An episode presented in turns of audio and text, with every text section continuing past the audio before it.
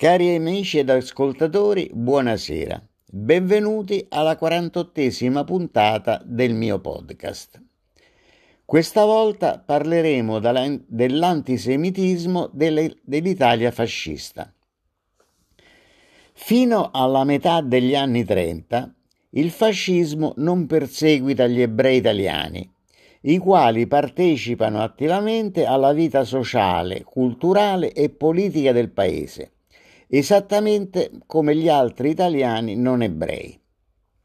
Non essendo la dittatura fascista inizialmente antisemita, molti ebrei sono inseriti nella fila del PNF, cioè il Partito Nazionale Fascista, e da alcuni di loro vengono addirittura assegnati incarichi politici. Altri ebrei sono comunque attivi nell'antifascismo.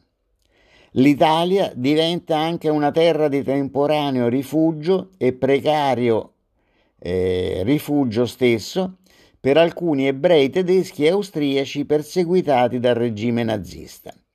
La situazione cambia a partire dal 1936, quando nel paese, dopo la comparsa e la diffusione del razzismo antinero ed in seguito all'avvicinamento alla Germania nazista con l'asse Roma-Berlino, si sviluppa un'intensa azione propagandistica antiebraica.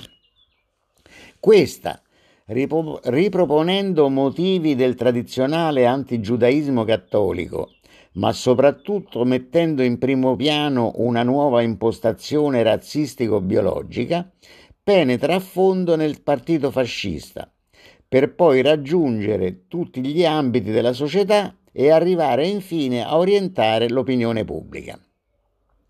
La campagna, promossa dallo stesso Mussolini, subisce una violenta accelerazione con la comparsa di un testo programmatico pubblicato con il titolo Il fascismo e il problema della razza, noto come il Manifesto Fascista della Razza del 14 luglio 1938 e dalla comparsa della rivista La Difesa della Razza. A partire dal 1938 l'Italia arriva a promulgare una legislazione antiebraica, così come era avvenuto nel 1933 nella Germania nazista e come sta avvenendo in altre parti dell'Europa, quali la Romania, l'Ungheria e poi anche la Polonia, nonché in Austria annessa al Terzo Reich. Gli ebrei vengono definiti una razza che non appartiene alla razza italiana, considerata ormai anch'essa come ariana. Per promuovere le teorie e studiare provvedimenti attinenti alla nuova problematica razziale, in estate vengono istituiti organismi ad hoc, quali la Direzione Generale per la Demografia e la Razza, detta Demorazza, nel Ministero dell'Interno e l'Ufficio Studi del Problema della Razza all'interno del Ministero della Cultura Popolare. I primi decreti leggi antiebraici per la difesa della razza voluti dai Mussolini sono approvati dal Consiglio dei Ministri del governo fascista del Regno d'Italia tra l'estate e l'autunno del 1938 e convertiti in legge dalla Camera e dal Senato nel dicembre dello stesso anno. Negli anni successivi il regime emana innumerevoli norme di allontanamento ed esclusione. Esse colpiscono anche persone di fede cattolica, poiché la definizione di ebreo è basata su criteri razzistico-biologici e vengono vietati nuovi matrimoni razzialmente misti. Nel 1940, con l'entrata in guerra del paese a fianco dell'alleato tedesco, la propaganda antisemita diventa ancora più violenta ed inizia ad addebitare agli ebrei la responsabilità del conflitto. Si radicalizza ancor più anche la normativa persecutoria. L'antisemitismo dell'Italia fascista si ricaratterizza ideologicamente in modo simile a quello della Germania nazista. Gli ebrei smettono di essere concepiti come un gruppo religioso o identitario per assumere il ruolo di componenti di una razza. sono accusati di essere deicidi, corruttori sessuali, rivoluzionari bolscevichi, amorali capitalisti, ambigui pacifisti e insieme guerrafondai della perspecie, traditori della nazione e soprattutto cospiratori per arrivare a dominare il mondo intero. Nella penisola, tuttavia, le riviste antisemite rimangono ben lontane da raggiungere le tirature di quelle tedesche, anche percentualmente. Manca quasi del tutto l'oggettistica antiebraica e non vengono realizzati film antisemiti. Inoltre, relativamente a questo tema, la propaganda è molto più breve, essendo iniziata molti anni dopo. Uno degli strumenti più efficaci che il regime fascista decide di usare per produrre una vera e propria trasformazione antropologica del paese è La Difesa della Razza, che si rivela la pubblicazione più violentemente razzista e antisemita della storia d'Italia. Il quindicinale, pubblicato dalla casa editrice Tumminelli di Roma e diretto dal noto antisemita Telesio Interlandi, compare dal 5 agosto del 1938 fino al 20 giugno del 1943. Una poderosa campagna pubblicitaria e un notevole aiuto finanziario e politico ne accompagnano l'apparizione.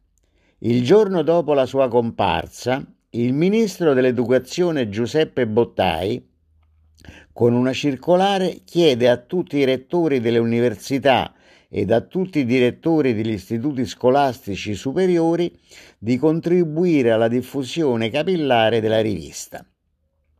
La tiratura della Difesa della Razza, la cui distribuzione avviene per abbonamento, passa tuttavia dalle 140.000-150.000 copie dei primi numeri alle 19.000-20.000 copie nell'autunno del 1940. La rivista si pone come la voce ufficiale, esplicita ed aggressiva del razzismo e dell'antisemitismo italiani, che si caratterizzano, come nella Germania nazista, principalmente per la loro impostazione biologica, anche se compaiono spesso le ragioni del razzismo nazionalista ed esoterico. Il razzismo nostro deve essere quello del sangue che scorre nelle mie vene, che io sento rifluire in me e che posso vedere, analizzare e confrontare col sangue degli altri, scrive sulla rivista Giorgio Almirante, segretario di redazione dal settembre del 1938 e nel dopoguerra segretario del partito neofascista Movimento Sociale Italiano. Facendo ricorso a una grafica di impressionante impatto comunicativo, dal primo all'ultimo numero gli ebrei vengono presentati come un pericolo biologico, razzialmente non assimilabili, anti-italiani, cioè razza estranea all'Italia, simbolo dell'antifascismo, all'origine della prostituzione, responsabili della guerra, pericolosi rivoluzionari. Si parla di tre presunte rivoluzioni giudaiche, quelle del 1649, del 1789 e del 1917. Sono considerati bolscevichi e irriducibili complottisti. Si sostiene che nei loro confronti non si debba usare alcun pietismo, iniziando dal controllo ferreo dei matrimoni fino a invocare il ricorso alla violenza. Contro gli ebrei le leggi servono a ben poco. L'azione violenta alla quale sono giunti certi paesi è l'unico mezzo per ridurre alla ragione gli ebrei. Interlandi arriva persino a invocare contro gli ebrei un pogrom tempestivo e risolutivo. Il comitato di redazione è composto da esponenti del mondo scientifico quali Guido Landra, assistente di antropologia all'Università di Roma, considerato l'estensore del Manifesto della Razza, feroce antisemita. Lidio Cipriani, professore di antropologia, direttore del Museo Nazionale di Antropologia ed Etnologia di Firenze. Leone Franzi, assistente nella clinica pediatrica dell'Università di Milano. Marcello Ricci, assistente alla cattedra di zoologia a Roma, e Lino Businco, assistente alla cattedra di patologia all'Università di Roma, che era anche vice direttore dell'ufficio studi sulla razza del Ministero della Cultura Popolare. Alla rivista collaborano anche personaggi che nel dopoguerra avrebbero raggiunto grandi notorietà, come Indro Montanelli, Giovanni Spadolini e Amintore Fanfani, il quale sostiene che per la potenza e il futuro della nazione gli italiani debbano essere razzialmente puri. I teorici del razzismo sostenevano e sostengono ancora oggi che tutti gli esseri umani appartengono a differenti gruppi razziali, ciascuno dei quali possiede una particolare fisionomia ed una propria matrice linguistica. Ma soprattutto questi pseudoscienziati affermavano ed affermano esplicitamente che le caratteristiche spirituali e culturali, buone o malvagie, dipendono da quelle fisiche e che queste sono immutabili. Viene fissato come universalmente rilevante l'ideale della bellezza classica, ritenuta la perfetta forma umana entro cui un'anima ben equilibrata trova la sua sede. Nasce l'ideale tipo e conseguentemente il suo contrario, e questi non cambiano sostanzialmente per 2 secoli. Questi principi razzisti inizialmente non vengono applicati agli ebrei ma ai neri. Risulta immediatamente evidente che le teorie razziste sembrano fornire una scientifica giustificazione al colonialismo. Nell'Italia fascista, in vista dell'avvio della sanguinosa aggressione dell'Etiopia, ottobre 1935-maggio 1936, Mussolini mette in moto una campagna per trasformare l'Italia in uno stato razzista e gli italiani in un popolo di razzisti. La contrapposizione tra razza bianca e razza nera, la naturale inferiorità di quest'ultima e la necessità della dominazione italiana vengono giustificate e teorizzate da scritti pseudoscientifici, ideologici e da articoli propagandistici. La campagna militare è accompagnata anche dalla raffigurazione di belle etiopi che attendono i maschi soldati della penisola. La sua conclusione coincide con l'avvio di una legislazione contro il meticciato e per la difesa del prestigio di razza degli italiani. Nelle colonie si susseguono disposizioni sempre più drastiche di separazione e di apartheid. Esaminiamo ora le caricature antisemite in Italia.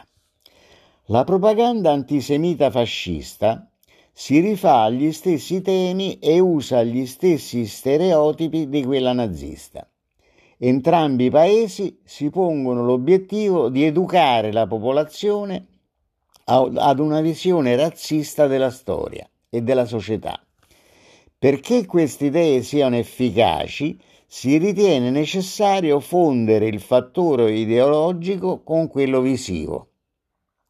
Per provare l'inferiorità razziale della popolazione ebraica si ricorre all'uso della caricatura, della pittura e della fotografia, strumenti utilizzati per fissare una volta per sempre le caratteristiche somatiche dei tipici ebrei.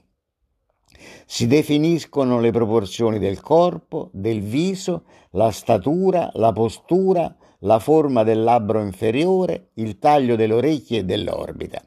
Si arriva conseguentemente ad un'integrazione visiva Tra gli stereotipi proposti ciclicamente da esperti di discipline pseudoscientifiche, quali la fisionomica, dalla quale si deducono i caratteri psicologici ed etici di una persona da lettura del suo volto, o la frenologia, si caratterizza un individuo sulla base della configurazione della testa.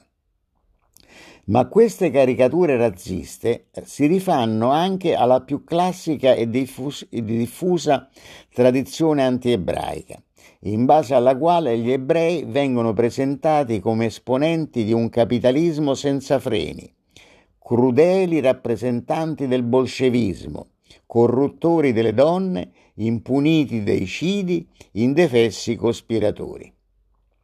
Questa propaganda, tuttavia, non si limita a denunciare la presunta pericolosità della presenza ebraica, ma invita vigorosamente gli italiani a reagire, a marginalizzare gli ebrei, a sostenere la loro persecuzione, ad accettare infine la loro scomparsa. Tutto ciò non viene proposto soltanto nelle testate più ferocemente antisemite, come La Difesa della Razza di Telesio Interlandi, Il Giornalissimo di Oberdan Cotone, Il Regime Fascista di Roberto Farinacci o Avanguardia, il settimanale delle SS italiane fondato durante l'occupazione nazista nel 1944, ma appare su tutta la stampa nazionale.